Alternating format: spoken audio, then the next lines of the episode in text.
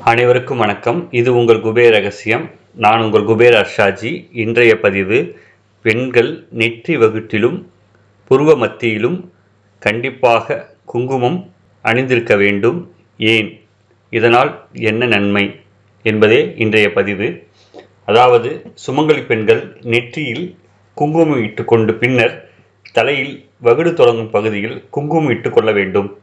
இதுவே உச்சி திலகம் இதயத்திலிருந்து மேலும் கீழும் பல நரம்புகள் ஓடுகின்றன. அவைகளில் ஒரு நரம்பு மட்டும் மேல் நோக்கி சுஷ்மனா நாடி வழியாக ஊடுருவிச் சென்று தலைமுடியை இரு பிரிவாக பிரிக்கும் இடமாகிய இரு பிரிவாக பிரிக்கும் இடமாகிய வகிட்டின் மூலமாக அதற்கு அருகில் உச்சியில் இருக்கும் ஒரு சிறு குழியை அடைகிறது. அந்த குழியில் வெட்டவெளி உள்ளது. அதுவே அறிவின் இருப்பிடமாகிய தகராகாசம். அங்குதான் பரமசிவன் தாண்டவம் ஆடுகிறார்.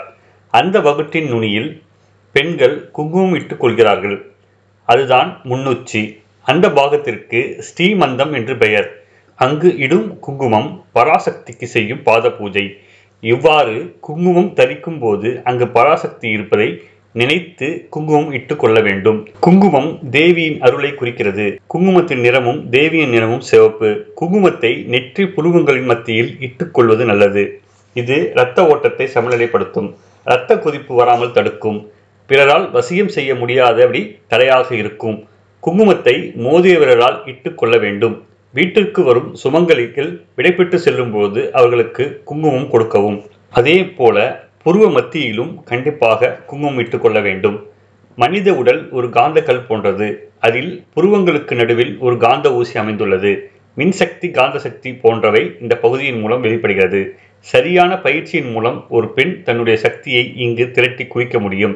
அது நெற்றி புட்டின் வழியாக வெளிப்படாமல் இருக்க அங்கே மஞ்சள் குங்குமம் விபூதி போன்றவை மறைப்பாக விளங்குகின்றன.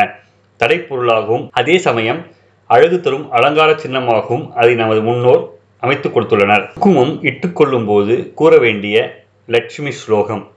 லட்சுமி வசீகரண சூர்ண ச ஹோதாரணி இத்வத் பாத பங்கஜ ராஜ இம்சி இஸ்வே ஜெயந்தி யானி இப்ரமண மிலிதானி இன்று நாம் லலாடே லும்பந்தி தாத்ரு லீஹி தானி துரட்ச ராணி என்ற மந்திரத்தை குங்குமம் இட்டுக்கொள்ளும் பொழுது நாம் சொல்ல வேண்டிய மந்திரம்.